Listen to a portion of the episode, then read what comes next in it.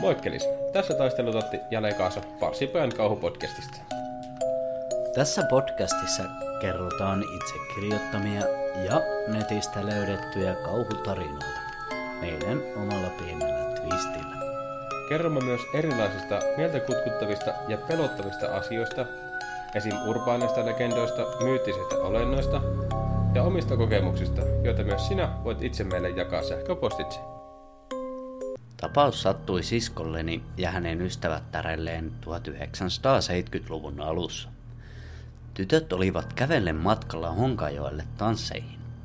He kulkivat toiveenaan saada kyyti joltakin samaan suuntaan menevältä. Lamminmaan kohtaan saavuttuaan he kuulivat kovaa kitinää ja kirskuntaa. Selittämätön ääni tuntui tulevan edestäpäin ja se vain yltyi, mitä edemmäksi he pääsivät. Kun kolina ja pauhu lopulta ikään kuin täytti koko maan tien, nuoret alkoivat olla jo todella kauhuissaan. Ääni muistutti etäisesti hevosvetoisten vaunujen jyminää. Myöhemmin he kuvasivat vaikutelmiaan. Kuulosti kuin jokin kamala jyrää suoraan meidän yli. Tytöt eivät tohtineet enää jatkaa matkaa, vaan lähtivät juoksemaan takaisin Kauhajärvelle. Vanhan kartanon kohdalla ääni loppui. Siihen tuli joku auto, jonka kuljettaja vei tytöt kotiin. Hänkin oli ymmällään tapahtuneesta, eikä pystynyt antamaan sille mitään järjellistä selitystä. Siskoni on sanonut, että ääntä kuunnellessa siinä tiellä hänelle tuli hirvittävä kauhu sekä tietoisuus voimakkaasta pahasta. Jos se jyrinä oli toisesta maailmasta, ei sen aiheuttaja ainakaan kovin ystävällinen ollut. Tämä oli tosiaan tämmönen netistä löydetty poltergeist-ilmiö-tarina. Ja päätettiin aloittaa tämä jakso tämmöisellä tarinalla tällä kertaa. Ja jakso aiheena tosiaan on poltergeist. Ja sitten tota, tuo Tatti voisi teille ensimmäisenä vähän lukea, että mikä poltergeist ylipäätänsä on. Joo, eli poltergeist, suomeksi myös räyhähenki tai meluhenki. Vanhoissa kirjatuissa tapauksissa myös piru. Poltergeist on parapsykologinen ilmiö, jossa esiintyy selittämättömiä ääniä ja esineiden liikkumista. Nimitys kuvaa hyvin sen luonnetta, sillä isotkin tavarat voivat lennellä kovalla voimalla ja rikkoutua kuin näkymättömän käden paiskomina. Spiritualistisen selityksen mukaan poltergeist on esiin pyrkivä henki tai sielu, joka haluaa ottaa yhteyttä ihmiseen – Poltergeist tulee kuitenkin erottaa spiritismistä, joka perustuu aktiivisen yrityksen ottaa yhteyttä edesmenneiden sieluihin tai henkiin, joita voidaan pyytää todistamaan läsnäolonsa esineitä liikuttamalla tai antamalla läsnäolijoille vastauksia merkeillä, kuten koputukset. Vanhimmat räyhähenkeen viittaavat kirjatut kertomukset ovat peräisin jo antiikin Roomasta ja sen jälkeen muistiin merkittyjä poltergeisteja on lähes joka aikakaudelta. Poltergeist-nimitys tulee saksan sanoista poltern, joka tarkoittaa kovaa ääntä kautta ryminää, ja geist, joka tarkoittaa kummitusta tai henkeä. Termi itsessään on käännettynä äänekäs kummitus tai meluhenki. Videopeli nimeltä Phasmophobia on suosittu peli, jossa sinun tehtävä on mennä kummittelevaan kohteeseen ja selvittää minkä tyyppinen aave kautta henki kohteessa on. Phasmophobiassa poltergeist on kummitustyyppi, joka tykkää viskoa tavaroita ja manipuloida ympäristöänsä muutenkin. Poltergeist pitää myös kovaa meteliä, tömistelyä ja ovien paiskumista tavaroiden heittelyn ohella. Tunnetuin poltergeistien tutkija lienee englantilainen Harry Price – Tunnetuin hänen tutkimansa tapaus on Porleun pappila 1930-luvulla. Toinen kansainvälisesti maineikas poltergeistiksi uskottu on 1810-luvun Bellin noita. Myös Rosenheimin poltergeist herätti laajaa kansainvälistä huomiota vuosina 1967-1968.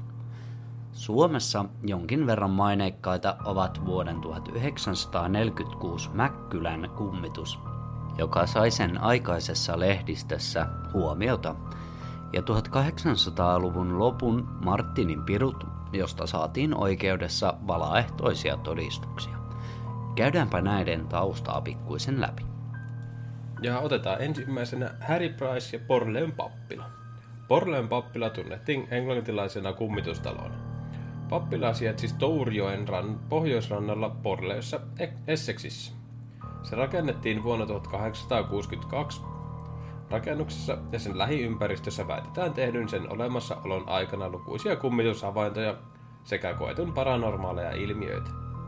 Niitä tutki vastaaviin ilmiöihin perehtynyt tutkija Harry Price, jonka tämä tutkimus teki tunnetuksi. Pappila tuhoutui tulipalossa 1939.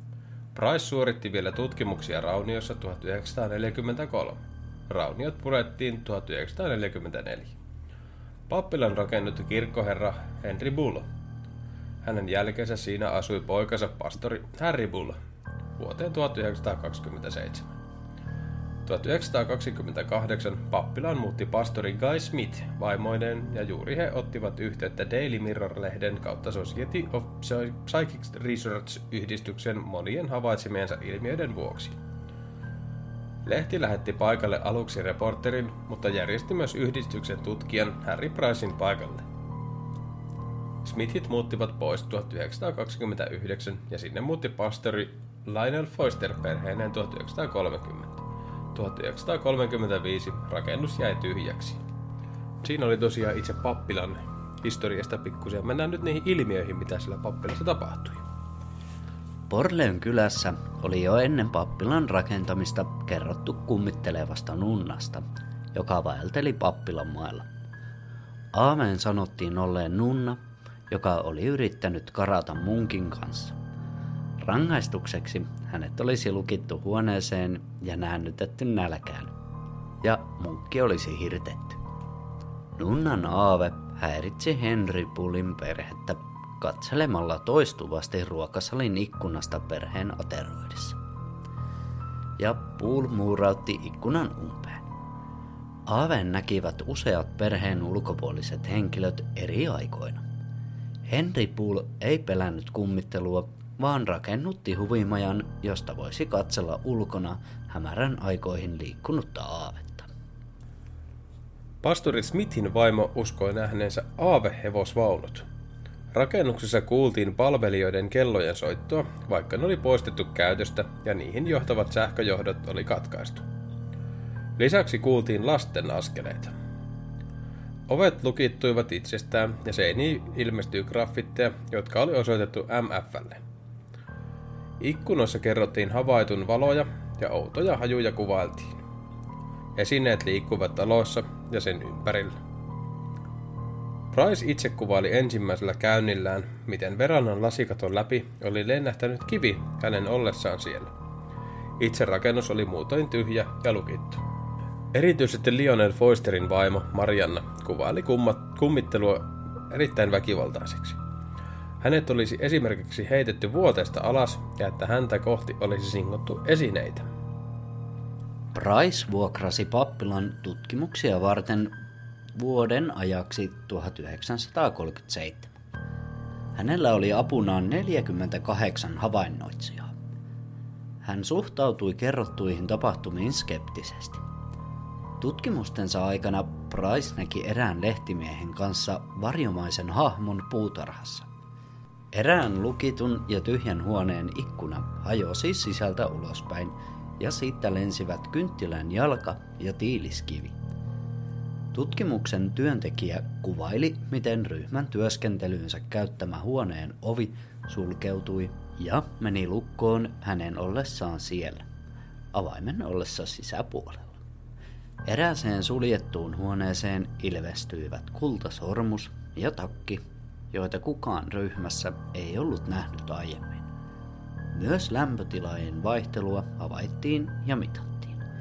Vielä tulipalon jättämissä raunioissakin kuultiin koputuksia sekä havaittiin valoja ja lämpötilojen vaihteluita. Rauniossa 1943 tekemissään kaivauksessa Price löysi kellarista noin 30-vuotiaan naisen leukaluun ja osia pääkallosta. Hän oli vakuuttunut, että ne olivat tarinoiden nunnan jäänteet. Price järjesti asianmukaisen hautauksen. Ilmiöiden sanottiin vaimentuneen ja hävinneen ennen raunioiden purkamista 1944. Harry Price julkaisi tutkimuksensa tulokset kirjassa The Most Haunted House in England. Teos teki hänet yhdeksi tunnetuimmista paranormaalien ilmiöiden tutkijoista. Price kuoli 1948.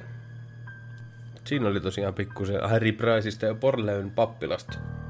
Sitten mennään Bellin noitaan, joka, jota epäiltiin poltergeistiksi. Bellin noita oli myyttinen kertomus 1800-luvun alkupuolella Bellin perhettä pinnanneesta räyhähengestä. Yhdysvalloissa 1800-luvun alkupuolella varakasta Bellin perhettä ahdisteli neljän vuoden ajan räyhähenki, jota alettiin kutsua myöhemmin Bellin noidaksi. Oudot tapahtumat saivat alkunsa, kun perheen isä John Bell näki pellollaan kummallisen eläimen, jolla oli koiran vartalo ja jäniksen pää. John ampui sitä, ja kun hän meni hakemaan eläimen ruumista, sitä ei ollut missään. Pari päivää myöhemmin, kun John oli liikkeellä poikiensa kanssa, he näkivät puussa omituisen näköisen linnun, joka oli heille aivan tuntematon. John ampui linnun, mutta mentyään hakemaan lintua, se oli kadonnut. Jonkin aikaa tämän jälkeen Johnin nuorin tytär Petsy kertoi nähneensä samassa puussa keinuneen hänen ikäisensä tytön. Ja kun Petsy oli menossa tekemään tuttavuutta tämän kanssa, tyttö katosi. Yksi Johnin orjista kertoi myös nähneensä mustan, murisevan koiran, joka katosi, kun sitä ukkasi kepillä. Tämän jälkeen Pellien talossa alkoi kuulua kammottavia ääniä, kuten koputuksia, ikkunoiden helinää ja murinaa. Joka päivä alkoi kuulua uusia ääniä. Äänet muistuttivat huonekalujen raahosta pitkin lattia ja aivan kuin joku olisi kurlannut tai haukkunut henkeä. Sängyn pylväisiin ilmestyi hampaiden jälkiä, aivan kuin rotat olisivat jyrsineet niitä. Sitten räyhänhenki kävi väkivaltaiseksi. Peittoja kiskottiin keskellä yötä, ja jos joku yritti vastustaa, sai näkymättömästä kädestä läimäyksen naamaansa. Ja joku myös kiskoi lapsia öisin hiuksista. Petsi joutui jostain syystä erittäin rajujen hyökkäysten kohteeksi. Petsyllä oli nuoresta iästä huolimatta jo kaksi kosia. Toinen oli hänen opettajansa Richard Powell, joka ei enää ollut niin nuori mies kuin hänen kilpailijansa Joshua Gardner, joka oli suurin piirtein Petsin ikäinen. Petsi tuntui olevan enemmän kiinnostunut Joshuasta mutta tämän vierailut aiheuttivat epämiellyttäviä seurauksia, sillä Bellin noita piinasi Petsiä joka kerta, kun Joshua oli tavannut häntä. Hyökkäykset kävivät entistä rajuimmiksi ja huolestunut perhe lähetti Petsyn ystäviensä luokse, mutta Bellin noita seurasi häntä sinnekin, ja Petsyn kärsimykset vain pahenivat entisestään. Petsy kertoi, että hänellä oli hengen ahdistusta ja hän pyörtyili usein, hänen kasvonsa olivat jatkuvasti naarmuilla ja mustelmilla iskujen takia. Petsy sanoi, että hänen ruumiistaan pisteli ja kerran näytti, että hän olisi oksentanut teräviä neuloja. Bellin noita sai paikkakunnan asukkaat kiihkon valtaan ja Adamsin kaupunkiin virtasi manaajia ja spiritualisteja. He vaativat henkeä vastaamaan, miksi hän piinasi Bellin perhettä. Henki alkoi pikkuhiljaa kehitellä tapaa kommunikoida manaajien kanssa. Aluksi vastaukset olivat koputuksia, sitten ne muuttuivat vihellykseksi ja lopulta kuiskailuksi. Lopulta sitä oli helppo ymmärtää, mutta se ei suostunut vastaamaan tarkasti alkuperänsä tai aikeitaan koskeviin kysymyksiin. Minä olen henki, joka on kotoisin kaikkialta. Taivaasta, helvetistä, maasta, se vastasi. Olen ilmassa, taloissa, missä tahansa milloin tahansa. Olen miljoonien vuosien luomus, muuta en suostu kertomaan. Tämän enempää vastauksia ei kuulunut. Aluksi luultiin, että Bellin noita piinasi kaikkia perheen jäseniä, mutta selvisi, että sillä oli suosikkinsa. Se kunnioitti perheen äitiä Lucy Bellia, jota se kohteli helläkätisemmin kuin muita. Eräänä iltana henki ilmoitti perheelle, että olen päättänyt kummitella vanhalle Jackille. Niin kauan kuin hän on hengissä. Niinpä se kohdisti ilkeytensä Petsistä Johniin. Hänen kielensä turposi niin, ettei hän pystynyt syömään, ja hänen suunsa muoto muuttui niin paljon, että hänen kasvonsa näyttivät vääristyneiltä. Elohiiri, joka oli vaivannut jo hengen ensimmäisestä ilmestymisestä lähtien, paheni pahenemistaan. Noita herjasi Johnia ilkeästi ja piinasi tätä todella. Hänen turvostuksensa pahenivat niin, että hän joutui jättämään työnsä pitkäksi aikaa. Lokakuun puolessa välissä 1820, kun John oli juuri toipunut edellisestä, henki hyökkäsi vielä rajummin tämän kimppuun. Pian John joutui lopullisesti vuoteen omaksi. Perhe totesi eräänä päivänä, että John oli lähes tajuton ja he kutsuivat lääkärin paikalle. Ja tämän saapuessa henki puhui taas. Teidän on turha yrittää virvoittaa vanhaa Jackia. Tällä kertaa minä sain hänet. Yksi Johnin pojista huomasi lääkehyllyssä oudon pullon, jota kukaan ei ollut ennen nähnyt. Joku kysyikin noidalta, mikä tämä pullo oikein on? Ja siihen noita vastasi tuoneensa lääkkeen ja antaneensa sitä Johnille yöllä, ja se tekisi hänestä lopun. Talon kissalle annettiin tätä outoa lääkettä, ja se kuoli lähes heti. Pian John kuoli, ja noita jätti perheen rauhaan. Petsy, joka oli nyt 16-vuotias, oli aikeessa mennä naimisiin Joshuan kanssa, kun noita taas kerran alkoi piinata häntä. Se piinasi häntä pyytelemällä, Betsy Bell, hyvä, älä mene naimisiin Joshua Gardnerin kanssa. Lopulta Betsy ei enää jaksanut tätä ja perui häät. Myöhemmin hän meni naimisiin opettajansa Richard Powellin kanssa, joka kuoli Betsyn ollessa hieman yli 20-vuotias. Betsy eli leskenä 86-vuotiaaksi ja kuoli noin vuonna 1890. Noidan viimeinen lupaus perheelle oli palata seitsemän vuoden kuluttua, ja kun se palasi, talossa ei asunut enää kuin Lusi ja kaksi hänen veljään. Noita ei enää pahemmin piinannut heitä, vaan käyttäytyi kuin lähes harmiton räyhä henki. Siinä oli tosiaan Bellin noidasta jota epäiltiin poltergeistiksi, ja sitten mennään tämmöiseen kuin Rosenheimin poltergeist. Rosenheimin poltergeist on tunnetuimpia väitettyjä poltergeist-tapauksia. Se sattui vuosina 1967-1968 saksalaisessa Rosenheimin kaupungissa. Poltergeist-ilmiöt alkoivat jatkuvina sulakkeiden palamisena ja salaperäisinä puhelinsoittoina – asianajaja Sigmund Adamin toimistossa. Toimiston ulkopuolelta tulevat puhelut keskeytyivät usein kilahduksiin tai katkesivat kokonaan. Toisinaan toimiston kaikki neljä puhelinta soivat yhtä aikaa, mutta kukaan ei vastannut toisessa päässä. Paikallisen sähkölaitoksen ja puhelinyhdistyksen huoltohenkilöstöt kutsuttiin tutkimaan tapahtumia. Sähkölaitoksen huoltohenkilöstö havaitsi, että tarkkailulaitteet rekisteröivät suuria voimansiirtoja, joille ei löytynyt selitystä. Toimisto kytkettiin suoraan kaapeliyhteyteen keskusmuuntoasemalle, jolla eliminoitiin muun sähköverkon tuottamat häiriöt. Tällä ei ollut vaikutusta ilmiöihin, joten oli mahdollista olettaa, että voima vaikutti itse laitteeseen.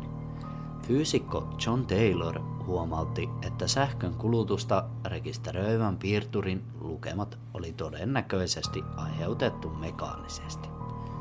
Piirturin neulaa oli painettu ja paperikin oli repeytynyt. Myös tapausta tutkinut fyysikko F. Korker päättyi raportissaan siihen, että ilmiöiden syy, kuten piirturin jälki ja lamppojen rikkoutuminen, myös silloin kun valo ei ole päällä, ei ole sähköön liittyvä, vaan mekaaninen, jääkillinen sekä älyllisen voiman aiheuttama. Saman voiman arvioitiin aiheuttaneen huonekalujen siirtymisen ja taulujen kääntymisen. Toimistossa kuului myös mystisiä koputuksia ja ilmestyi mustia jälkiä. Niiden arveltiin liittyvän kaapin takaa löytyneeseen kumipamppuun. Puhelinlaitoksen huoltohenkilöstö puolestaan havaitsi, että toimistosta oli soitettu suuri määrä puheluita paikallisen neiti-aikapalveluun. Työpaikan henkilökunta ei myöntänyt soittaneensa kyseisiä puheluita. Tutkiessa, tutkiessaan ilmiötä parapsykologi Hans Bender huomasi, että oudot tapahtumat sattuivat ainoastaan erään työntekijän tultua työpaikkaan, ja niitä tapahtui vain hänen toimistoaikanaan, ja ne loppuivat hänen jätettyään työpaikan. Tämä työntekijä oli 19-vuotias Anne-Marie Skrabel. Kattolamput heiluvat voimakkaasti, kun Snyder käveli pitkin käytävää. Professori Bender onnistui saamaan lamppujen heilumisen filmille. Penderin käsityksen mukaan tapahtumiin ei sisältynyt petosta. Hän ei löytänyt piilossa olevia lankoja. Hollantilainen toimittaja Hoebens kritisoi Penderiä siitä, että tämä ei koskaan julkaissut tuloksiaan, mistä seurasi, että asiaa ei voitu arvioida, ja siitä, että Pender jätti kertomatta, että poliisi oli huomannut Skaberlin huijaavan. Penderin mukaan kyseessä oli Skaberlin psykokineettinen reaktio siihen, että hän oli masentunut sekä epävakaa ja työ yksitoikkoista. Toisin kuin Pender väitti, Skaberlin uudessa työpaikassa ilmiötä ei kuitenkaan enää tapahtunut. Siinä oli Rosenheimin poltergeisti ja seuraavaksi mennäänkin suomalaiseen tapahtumaan ja se on Mäkkylän kummitus. Mäkkylän kummitus on vuoden 1946 lopulla pajan kuukauden ajan yksittäisen talon keskittynyt selittämättä jäänyt poltergeist-ilmiö. Ilmiö sai suomalaisessa lehdistössä suurta huomiota. Ilmiöt alkoivat 10. lokakuuta vuonna 1946 Mäkkylässä nykyisellä Helsingin ja Espoon rajalla. Konstaapeli August Heinosen taloon suuntautui pari viikkoa kivien heittelyä. Kivisade ajoittui illan hämärtyessä aina kello 22 saakka.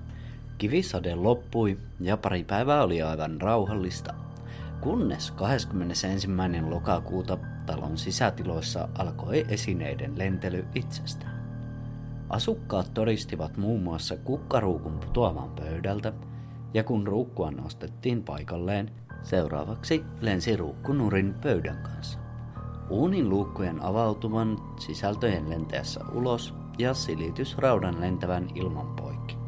Myös esineiden lentely ajoittui iltaan. Kummittelu tuntui keskittyvän talon tyttäreen Elisan ja hänen poikansa Martin läheisyyteen. Kerran Martin tehdessä lattialle läksyjä, hyllystä kaatui täysi kermakko lattialle rämähtäen ja kaatoi sisältönsä Martin päälle.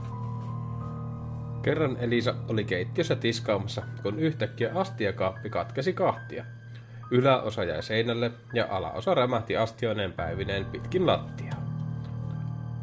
Kattolampusta irtosi lamput itsestään ja sulaketaulusta tippui sulakkeet. Kerran sulaketaulusta lensi sulake kolmen metrin päähän vastapäiseen seinään. Toisen kerran sulake lensi taulun vastakkaisella seinällä ollesta ovesta ulos. Sulaketaulua korjaamaan tullut sähkömies näki, kuinka sulakkeet kiertyivät itsestään auki. Ja kahvipannu kaatui itsestään lattialle. Joo, siinä oli Mäkkylän poltergeist-ilmiö kummittelusysteemi, mikä nyt ikinä onkaan. Ja seuraavaksi mennään Martinin piruihin. Tämä tapaushan tosiaan sai ihan kansainvälistä huomiota. Elettiin vuotta 1885, kun entinen koulun opettaja Efraim Martin asui Torpassa jonkin matkan päässä Ylöjärven kappeliseurakunnan kirkolta. Efraim Martin oli arvostettu mies, joka toimi kuntakokouksen puheenjohtajana ja laati perunkirjoituksia. Efraim itse oli 71-vuotias ja asui torpassaan 77-vuotiaan Eevan ja 13-vuotiaan piikatyttö Emma Linduusin kanssa, joka oli kehitysvammainen. Tammikuun 12-27. päivä vuonna 1885 Martinin torpassa tapahtui väitetysti outoja asioita, jotka johti lopulta siihen, että Martinin ja palvelustyttö Emma joutui oikeuteen noituudesta, levottomuuksien levittämisestä ja viinan myynnistä. Tämän oikeudenkäynnin ansiosta tästä jutusta on paljon dokumentteja – ja näissä dokumenteissa onkin jopa 15 eri todistajan lausuntoja. No, mitä sille sitten tapahtui? Todistajien yleisin valitus oli, että torpasta kuului häiritsevää ääntä ja meteliä. Nämä äänet johtuivat putoilevista esineistä, jotka tippulivat lattiolle ja maahan ilman mitään näkyvää selitystä. Muun muassa halkosaha tippui itsestään seinältä. Avain oli tippunut lukosta lattialle ja keittiöesineet olivat tipahdelleet hyllyiltä. Kummallista näissä tapauksissa oli, että todistajien mukaan nämä esineet liikkuvat itsestään ilman mitään ulkoista selitystä. Jopa lukossa, ole, lukossa olevat ovet olivat saattaneet aueta itsestään ja kengät liukua pitkin lattiaa itsekseen. Kerran kaksi leipävarasta oli ikään kuin tanssinut kattoparrojen päällä lyöden toisiaan vasten. Kaikista oudompia juttuja oli kuitenkin varmastikin esineiden leijuminen ilmassa. Kerran erään todistajan mukaan kaksi tuon kyseisen torpan vesikiulua oli leijunut ilmassa itsestään. Samalla tavalla eräs kynttilän jalka oli alkanut leijumaan ilmassa ja kulkenut ilman poikki kohti ulkoovea. Tämä kynttilän jalka oli myös kääntynyt ilmassa ylös ylösalaisin ja mutkitellut matkalla kohti ulkoovea. Kaikki esineiden liikkuminen ja leijuminen ei kuitenkaan ollut lempeää, ja välillä näyttikin siltä, kuin henget olisi heittänyt kunnon voimalla jotain tavaroita. Uhkaavin tämmöinen tapaus oli, kun puukko lensi kovaa vauhtia ilmassa ja kiersi kuusi kertaa todistajan ympäri, mutta lopulta onneksi puukko ohitti tämän miehen. Toinen tapaus oli kun mies astui huoneeseen, sulki oven ja oven suljettuaan tiiliskivi lensi huoneen poikki juuri suljettuun oveen. Omituista tässä on myös se, että tuossa huoneessa ei ollut tiiliskiviä. Kerran eräs todistaja oli tuntenut, kuinka häntä oli tönäisty näkymättömällä voimalla jalasta, ja samaan aikaan Eevan kädet syttyivät itsestään palamaan, ja ne piti sammuttaa kaatamalla vettä. Tämä käsien syttyminen ei ollut ainoa asia, mikä viittasi tuleen, sillä välillä puiset esineet leijailivat torpan tulisian ja syttyivät itsestään palamaan. No, sitten oikeudessa näitä poltergeist- ja henkimaailman ilmiöitä yritettiin selittää myös siten, että talon ilmestyy asioita, mitä siellä ei ollut. Esimerkiksi talon ikkunat saattoivat olla yltäpäältä saven peitossa, ja tätä samaa savea löytyy myös talon sisältä lattiolta ja huonekaluista. Savea kannettiinkin korikaupalla talosta pihalle. Tämän saven alkuperää ei tiedetty, eikä savea oltu käytetty talon rakentamiseen ollenkaan. Kaiken kaikkiaan todistajien kirjaamia outoja tapahtumia ja tapauksia talossa oli yli 90 kappaletta. Tuomioistuimessa alun perin epäiltiin Emma Piikaa, joka oli ollut paikalla yli 20 näistä oudoista tapahtumista. Emmaa ei kuitenkaan kutsuttu kuulusteltavaksi oikeuteen hänen sairautensa takia. Syytteet noituudesta, levottomuuksista ja viinan myynnistä hylättiin. Kihlakunnan oikeuden päätöksessä lukee seuraavasti – Toimitetuista tutkimuksesta päätellen Torpassa oli sattunut tapahtumia, jotka todistajien lausuntojen mukaan olisivat aiheuttaneet osittain tuntemattomat voimat ja osittain Emma Lindruus piloillaan. Eli oikeus jätti mahdollisuuden täten auki, että Emma Lindruus olisi ollut näiden jekkujen takana. Häntä ei kuitenkaan syytetty. Martinin pirujen tapaus jäi siis selvittämättömäksi tapaukseksi Suomen historiaan. Selvää on kuitenkin se, että ainakin 15 todistajaa uskoi, että tuossa torpassa tapahtui yliluonnollisia asioita. Martinien maine kärsi kovan kolauksen oikeudenkäyntien ja epäilyjen vuoksi, ja pariskunta menehtyikin vain muutamia vuosia tämän oikeudenkäynnin jälkeen. Valitettavasti tuota torppaa ei enää ole olemassa, ja torpan kohdalla on nykyään vain metsää ja kiviröykkiöitä siinä, missä torppa joskus on ollut. Eli siinä oli kuuluisia poltergeist-tapauksia, joista on niin sanotusti näyttöä. Nyt muutama tarina tähän vielä, jotka ollaan löydetty internetistä. Tarinoiden oletetaan olevan totta, mutta ne on löydetty netistä, joten niiden todenperäisyyttä ei voida varmistaa. Ja nyt lähtee semmonen tarina kuin kummittelua hyypän malliin. Hyypässä yksi emäntä meni etsimään kerin lehtiä liiveristä. Yhtäkkiä sinne liiverin nurkkahan tuli aivan kuin kylmä tuulispää kovalla kolinalla, niin että tavarat lentelivät sinne tänne. Samassa emänän edesmennyt äiti ilmestyi tuolintaa. Piti karmista kiinni ja nauroo. Emäntä käski kiroillen äitinsä mennä pois.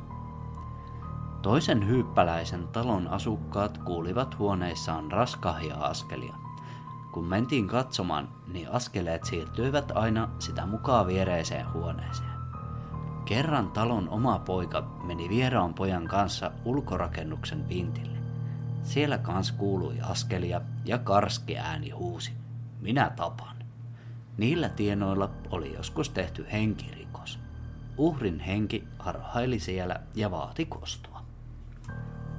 Ja sitten on tämmöinen kuin lasten yövieras. Äitini, joka oli syntynyt 1897, koti oli oikea kummitustalo.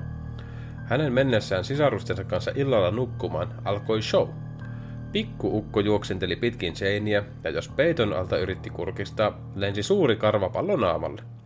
Kun pissahätä tuli, lähtivät kaikki kilvan, koska sitä, joka jäi viimeiseksi, kiskaistiin taaksepäin. Etumaisessa sängyssä kukaan ei olisi halunnut nukkua. Kerran vanhin lapsista, poika, oli rohkaistunut kysymään, kuka sinä olet ja mitä sinä meitä aina kiusaat? Kuului vastaus, mitä? Siitä lähtien poika sai olla rauhassa ja alkoi nukkua edessä. Kerran lapset pyysivät äitiään jättämään valot nukkumaan mennessä palaamaan. Sillä pieni äijä kummittelee. Hän jättikin, mutta nurkassa oli taas noussut saman ukon käppänä sammuttamaan valot ja mellastus jatkui. Ja sitten kerrotaan tyrvää räyhähengestä. Sammaljoella Mustanojan torpassa tapahtui uskomustarinoiden mukaan kummia. Taloon asettunut röppä vaikutti siellä asuneen perheen elämään vuosikymmenten ajan. Tarinoiden mukaan kaikki sai alkunsa siitä, kun isäntä toi taloon ruumiin sormen Marian hautausmaalta Turun lähistöltä. Paikalliset kertoivat, että Mustanojan isäntä tai emäntä olisi luvannut ensimmäisen lapsensa Pirulle, jos tämä vastineeksi antaisi heidän talonsa ja toimiensa menestyä. Esikoistytär meni naimisiin, mutta aviomies kuoli pian jäätyään hevosen pillastuessa tervakuormansa alle. Puhuttiin, että Mustanojan röppä oli muuttunut karhuksi ja pelästyttänyt hevosen. Uskomusten mukaan röppä saattoi muuttaa muotoaan jonkin eläimen tai ihmisen hahmoon.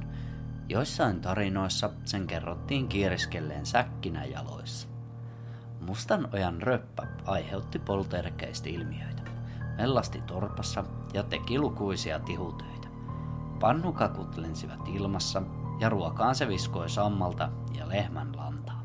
Se saattoi levittää tuhkat uunista ja talossa vierailleiden vaatekappaleita tiedettiin päätyneen taikinapuntuun. Kerran röppä pisti silpuksi isämä, isännän paremmat kirkkohousut. Röppää vastaan eivät tavallisen rahvaan voimat riittäneet, vaan paikallisia pappeja tarvittiin apuun manamaan vihulaista pois Mustanojalta. Joo, siinäpä oli Poltergeist-jakso tältä erää. Tota, alkulätinet jäi väliin, niin pidetäänkö ne nyt? Mitä kuuluu? No, tässähän tämä. Mitäs sinulle?